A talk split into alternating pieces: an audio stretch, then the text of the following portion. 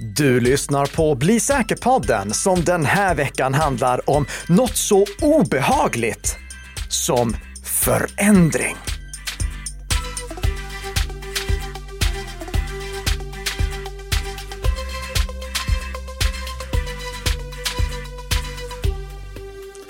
Vad skönt då att du har döpt det här avsnittet till Lugna länkar. Nästan som en harmoniskt dansbandsdänga. Absolut, för att om vi bortser från att det är just förändring som vi ska prata om, så är det bara goda nyheter. Jag kan faktiskt säga att det är goda nyheter överlag. Vi ska prata om någonting som har blivit bättre. Vi ska förklara varför det är dags att förändra den syn som vi har haft på länkar som kommer via mejl sedan webben uppfanns. Det är verkligen dags att sluta ha sån oro för länkarna.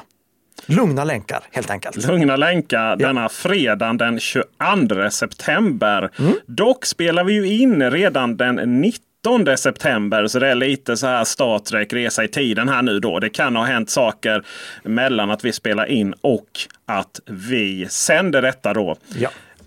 Det är ju dock ständigt i ekonomiskt oberoende samarbete mellan Bredband2 och Nika Systems. Precis, det är så vi producerar här. Det är så vi producerar. Några som också har varit ute och producerat är ju vår svenska regering. Mm. Som har jag har gjort ett ställningstagande, kan vi säga så, om det... chattkontroll 2.0 som det så vackert heter i folkmun. Eller vackert och vackert. Vad tycker vi nu då, Karl Minicka? Ja, det är ett väldigt beklagligt ställningstagande som regeringspartierna har gjort. Först så valde ju regeringspartierna att stötta förslaget. Sen så sa de att de var neutrala med anledning av EU-ordförandeskapet. Sen valde de att inte svara på sitt ställningstagande. Och nu i helgen igen, då läckte deras ställningstagande ut och de har publicerat det här ställningstagandet på måndag. I måndags publicerade de det, så vi vet att det faktiskt är deras ställningstagande och inte bara den läckan som eh, vi fick ta del av genom Piratpartiet. Men det ställningstagande som regeringen gör, det är inte bara tråkigt och beklagligt eftersom de väljer att stötta massövervakningsförslaget Chat Control 2.0 och därmed då också gå emot rekommendationerna från över 450 doktorer och professorer från 38 länder. Integritetsskyddsmyndigheten, Journalistförbundet, Advokatsamfundet, Centrum för rättvisa, Ministerrådets egen eh, juristtjänst, eh, Typ eh, alla? Eh, alltså all, alla som har förstått förslaget är ju emot det. För att de förstår vilka fruktansvärda konsekvenser det får, vilket också förklaras tydligt av eh, till exempel FNs människorättskommissionär som underkänner användandet av den tekniken som verkligen det här förslaget bygger på om det ska fungera i praktiken. För den här påhittade droghunden eller knarkhunden som Ylva Johansson ofta pratar om, den funkar ju inte i verkligheten. Utan om, det här skannings, eh, om skanningslösningen ska funka i verkligheten, då krävs det klientsideskanning. Och vad är det regeringen säger? Jo, de säger citat. En spårningsorder måste i sista hand kunna verkställas utan hinder av att en tjänst är krypterad, till exempel genom en maskinskanning innan meddelandet krypteras och skickas. Samtidigt får inte informationssäkerheten äventyras. Krypterade meddelanden ska vara skyddade mot obehörig åtkomst. Slut citat. Och det här är kombinationen av de här två påståendena gör att det här blir rent nonsens för att de två är varandras direkta motsatser. Regeringen förespråkar alltså att göra precis det som FNs människorättskommissionär säger att vi inte ska göra, alltså införa klientsideskanning. Men att det ska göras utan att informationssäkerheten äventyras.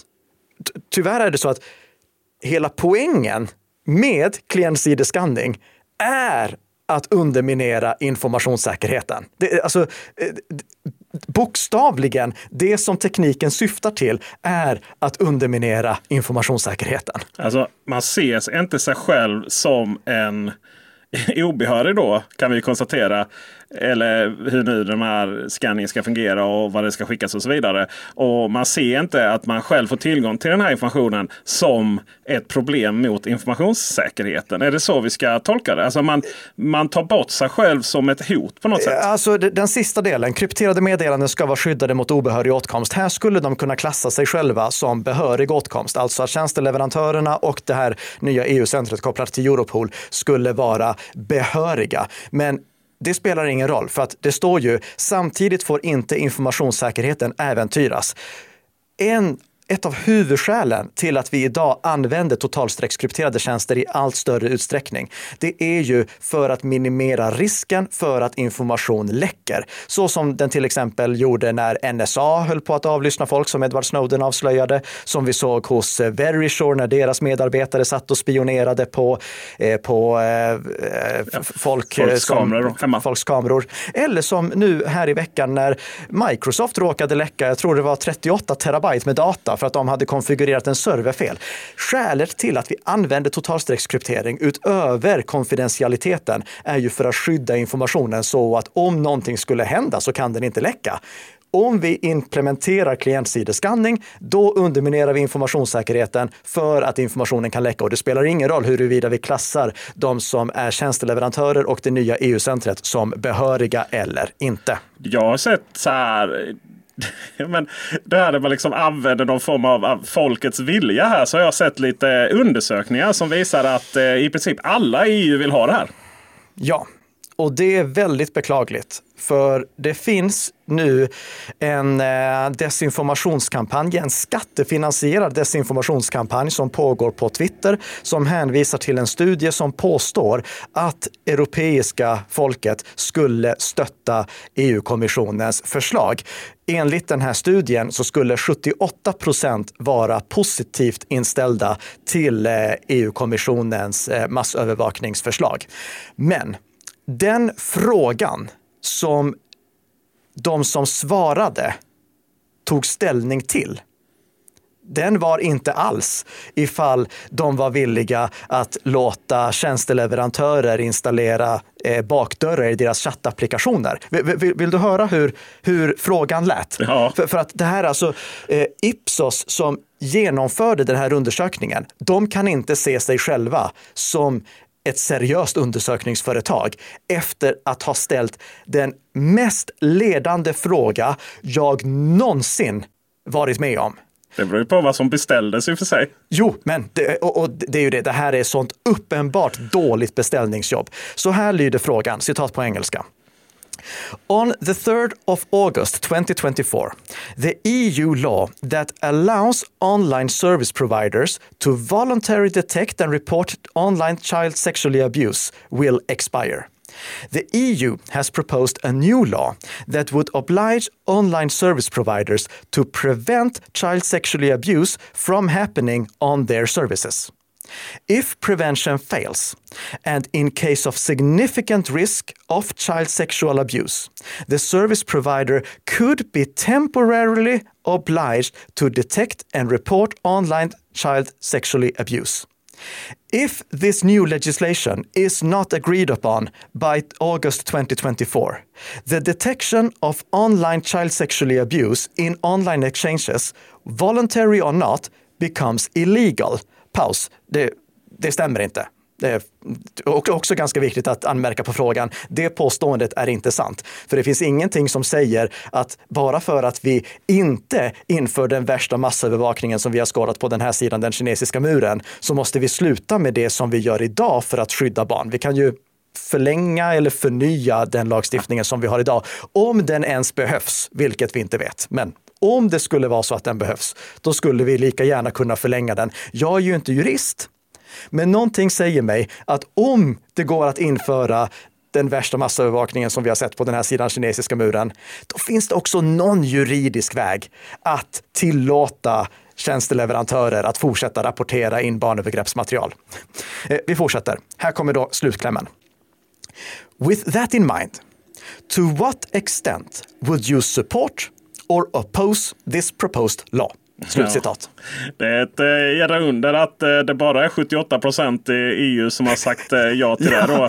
Eller 73 procent för svensk del. Exakt. Det, det, det här borde, om, om man utgår från den här frågan, då hade jag faktiskt förväntat mig att alla skulle säga ja till det.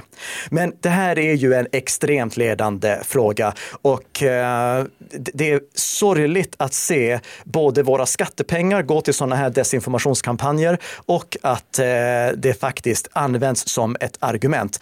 I våras då gjorde Ipsos, en, eh, nej förlåt, Novus gjorde en undersökning som eh, kollade eller tog tempen på svenskars ställningstagande till att få sina meddelande skannade. Och där var det 72 procent som var negativa. Jag har aldrig använt den siffran i min argumentation för att jag tyckte att Novus fråga var lite för ledande. Men den bleknar ju jämfört med det här. Det är ja, rent sagt pinsamt, ingenting annat.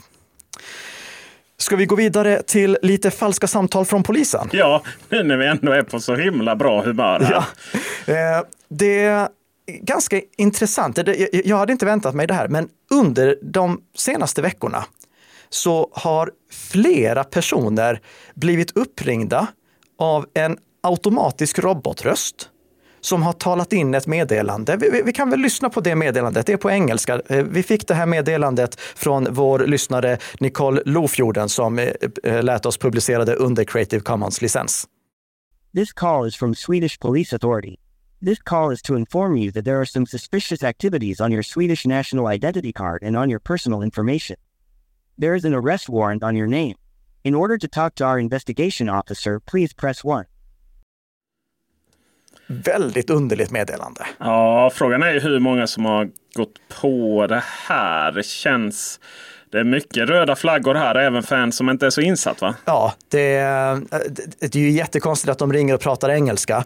Min teori kring varför de gör det, det är för att de har pumpat ut massvis av sådana här automatiserade samtal där de då påstår att, eh, eh, att eh, personen som har fått samtalet har en eh, eh, arresteringsorder utfärdad i sitt namn. Och de hoppas på att nå några som inte är så bra på engelska, men som ändå förstår lite av budskapet och därför ska få panik för att de inte förstår hela budskapet och därför trycka sig vidare eh, för att då få prata med någon som inte är en robot. Eh, flera lyssnare har hört av sig och meddelat att de har fått det här samtalet. Polisen gick också ut den 14 september, polisen i Stockholms län närmare bestämt, med information om att det här bedrägeriförsöket eh, förekom. Det som jag vill lägga till med anledning av att det verkar vara så många som har påverkats, det är låt bli att ringa tillbaka. Om du får ett sånt här samtal, lägg på luren och ring inte tillbaka. Anledningen till det är inte det traditionella skälet, alltså att det skulle kunna vara ett betalnummer eller något sånt som du luras att råka ringa tillbaka till, utan faktumet att det här verkar vara spoofade telefonnummer, alltså så att bedragarna ringer med någon annans telefonnummer. Och om det skulle vara så att bedragarna har valt att ringa hundratals samtal med samma telefonnummer, då kommer den stackaren som har fått sitt telefonnummer utnyttjat att överösas med en massa samtal som den personen inte vill ha och som den personen inte heller kan göra någonting för att skydda sig mot. För notera här, den som utsätts för att få sitt telefonnummer utnyttjat i en spoofingattack, har inte gjort något fel.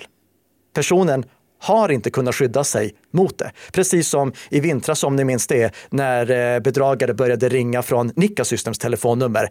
Jag kunde inte göra någonting åt det. det. det. var bara så det var. De enda som kan ta itu med det, det är operatörerna. Och de har inte tagit itu med det. Så Ring inte tillbaka för att i värsta fall så kommer ni då tvinga den här personen att först stänga av luren och ifall det här fortsätter att byta telefonnummer. Men ska vi gå vidare till veckans huvudämne? Mm. Lugna länkar. Eh, för i förra avsnittet, då pratade vi om till exempel hur ett iMessage-meddelande kunde infektera din mobil med Pegasus bara av att du tog emot det. Och vi pratade om hur du kunde luras att gå till en webbplats och en webbsida där det fanns en specialpreparerad bild som infekterade din dator bara av att du visar bilden. Och vi pratade om hur det fanns en eh, eh brist i Acrobat Reader som gjorde att om du lurades att visa en pdf-fil, då blev du infekterad. Alltså en specialpreparerad pdf-fil. Så det här var ett gäng nolldagars sårbarheter och gemensamt för dem, det var ju då att antingen utan interaktion eller med väldigt liten interaktion från dig så kunde du bli infekterad.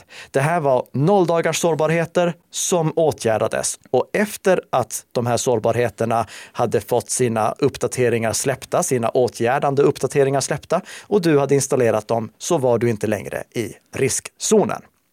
Men nu ska vi fundera. Om det var så att det fanns en sårbarhet som gjorde att du kunde bli infekterad via iMessage och via en WebP-bild och via en pdf och de sårbarheterna nu är åtgärdade, då betyder det ju att du inte längre kan bli infekterad på de sätten. det var verkligen pedagogik hur du blir infekterad eller inte ja, i förskolan. Jo, men, men, men, det betyder ju att okej, okay, vi har varit oroliga för att kunna bli infekterade på det sättet. Nu kan vi inte bli det längre. Och det här är någonting som vi måste nu komma ihåg när vi funderar på uppmaningen som ni väldigt ofta hör, nämligen att ni inte ska klicka på länkar som kommer via mail. För att risken skulle finnas att om ni klickar på en länk som kommer via ett mail så kan ni bli infekterade utan att ni gör någonting eller bara av att ni visar pdfen som dyker upp. Den risken, alltså att ni blir infekterade av att ni bara klickar på en länk finns inte längre. Modigt uttalande Karl Melika. Ja. Mycket modigt. Som vanligt finns det en liten asterisk. ja. Men den asterisken, det är ju det som vi gick igenom förra veckan. Nämligen att under förutsättning att du håller din dator uppdaterad och dess applikationer uppdaterade och samma sak för din mobil. Då är dagens webbläsare så säkra att du inte blir infekterad bara av att du besöker en webbsida. Sen så kan du fortfarande bli infekterad av att du laddar ner en bilaga och öppnar den bilagan. Eller du kan råka ut för en nätfiskeattack där du råkar avslöja ditt eh, användarnamn och ditt lösenord. Men jag har träffat så många som har sagt att oh, jag råkade klicka på en länk, nu är jag rädd att min dator är infekterad. Just det. Nej, det är den inte. För du blir inte infekterad bara av att klicka på länken. Du måste göra någonting mer. Under förutsättning att din dator och dess appar är uppdaterade. Varför är det så här då? För var det här inte en risk förr i tiden? Jo, det var det. Men idag så har alla våra webbläsare, implementerat det som kallas sandlådor. Och det är precis som det låter. Det är en liten avgränsad låda som förhindrar att ett skadeprogram som du råkar på något sätt få in i din webbläsare via en webbsida kan påverka det underliggande operativsystemet. Det, det, kan liksom inte sprida sig ur sandlådan. Och vi har också det som kallas webbplatsisolering som förhindrar att en webbplats kan attackera en annan webbplats. Så du kan liksom inte gå till en flik och ha en webbplats, en skadlig webbplats öppen i den fliken och den fliken då på något sätt påverkar dina andra flikar. Eh, eller någonting som ligger i din historik för den sakens skull. Så idag är våra webbläsare mycket, mycket säkrare än vad de var för tio år sedan. Och det är just därför som det är dags att revidera den här rekommendationen. För backar vi tillbaka till 2010, då hade vi ju för det första helt andra webbläsare. Det var väldigt många som körde Internet Explorer fortfarande. Idag så är det ingen som kör Internet Explorer. Internet Explorer finns fortfarande kvar som ett kompatibilitetsläge i vissa versioner av Windows 10 och Windows 11 det använder ni aldrig för att surfa på nätet, för att där har ni de här sårbarheterna fortfarande. Men det var inte bara det att vi hade en liksom gammal webbläsare som inte hade fått de moderna säkerhetstekniker som dagens webbläsare har. Och för övrigt eh, operativsystemet, det underliggande operativsystemet, där har vi också fått väldigt många säkerhetsstärkande åtgärder som gör att webbläsarna kan köra säkert ovanpå operativsystemet. Men därutöver så hade vi också en förbannad mängd tillägg. Och nu syftar jag inte på det som idag kallas tillägg i webbläsaren som du installerar eh, från Chrome Web Store eller Mozillas eh, Firefox Store som är utökningar till Firefox och till Chrome, det som kallas extensions eller add-ons på engelska. Utan jag pratar om traditionella plugins, vilket var integrationer för webbläsaren som gjorde att webbläsaren kunde låta någonting som du hade hämtat via webben köras via något annat än webbläsaren i sig. För webbtekniken, om vi backar tillbaka till 2010, den var inte lika funktionell som den var idag, så, som den är idag. Så vi behövde liksom extra funktioner, extra program som vi kunde låta visa saker i webbläsaren för det som inte webbtekniken i sig kunde erbjuda. Ett klassiskt exempel som ställde till många problem var Java. Ja, gud ja. Eh, vi hade Java i vår webbläsare och inget fel med Java som programmeringsspråk, men Java-applets och liknande hörde inte hemma i webbläsaren. Små mysiga spel där. Ja, och det, det används inte bara för spel. Det, jag minns, eh, jag hade en kalender som var Java-baserad. Alltså det var ju login-rutor bara för att du skulle ha det. Just det. Och, ja. och, och sen hade jag en sån här eh, Network Video Recorder som också krävde Java för att fungera. Så jag var tvungen att ha Java installerat för att kunna köra den här Network Video Recordens gränssnitt med en massa, eh, en bra översikt över alla mina kameror. Um, Sen hade vi Flash. Ah, det... Gamla goda tiden. ja, och Flash, alltså det, det hängde med väldigt, väldigt länge. Det, alltså vi hade ju vi, vi hade webbplatser som var byggda helt och hållet i Flash ett tag. Det, Alltid samma upplösning också. Ja, det, du, du, kom in till en webbsida och då var den i 640 gånger 480. Det var så stor webbsidan var. Och sen fick du klicka dig runt där. Men det var ju lite för att det var ju liksom reklambyråer som typ hade gjort eh, ja, men du vet, Mullemex-spel och sånt. Och sen när de skulle börja göra webb, eller så här multimediaspel på CD-ROM och sånt. Och sen när de skulle börja göra webb så var det så enkelt att bara liksom använda samma teknik. Och så Det var inte så att det skulle vara animationer utan det var ju att man ville ha liksom en färgglad liten knapp man skulle trycka på. Sådär. Ja.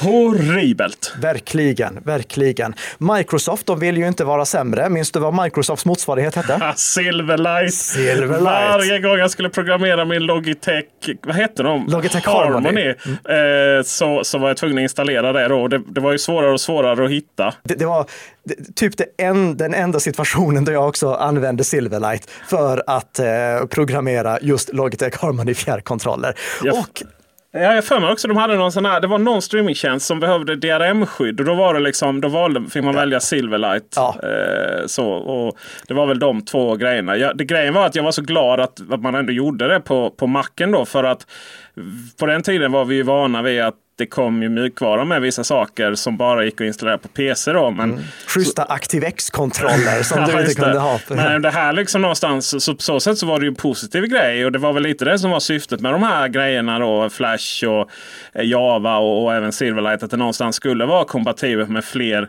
fler enheter. då. Ja. Eh, men sen fanns det också andra saker som vi inte behöver gå in på nu, typ Real Player och Windows Media Player och sånt. Men ja, hur som trauma. helst. 2010, då hade vi alltså Eh, mindre säkra operativsystem, till exempel Windows XP, som körde mindre säkra webbläsare, som i sin tur förlitade sig på en massa tillägg, till exempel Java, Flash och Silverlight, som i sin tur inte underhölls speciellt bra, eh, där det upptäcktes sårbarheter. Och 2010, då fick en vis man nog. Och den vise mannen, det var Steve Jobs.